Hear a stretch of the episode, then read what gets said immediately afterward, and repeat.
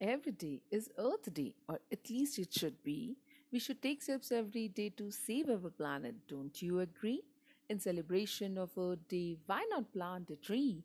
It will produce fresh air and be a joy for all to see.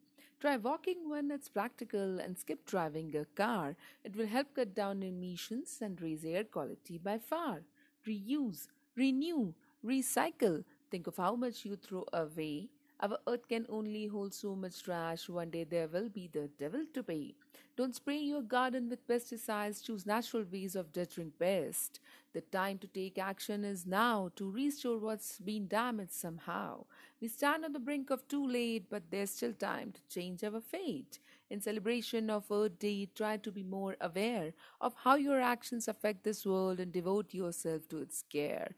These are easy things we all can do to protect the earth for future generations too. Thank you.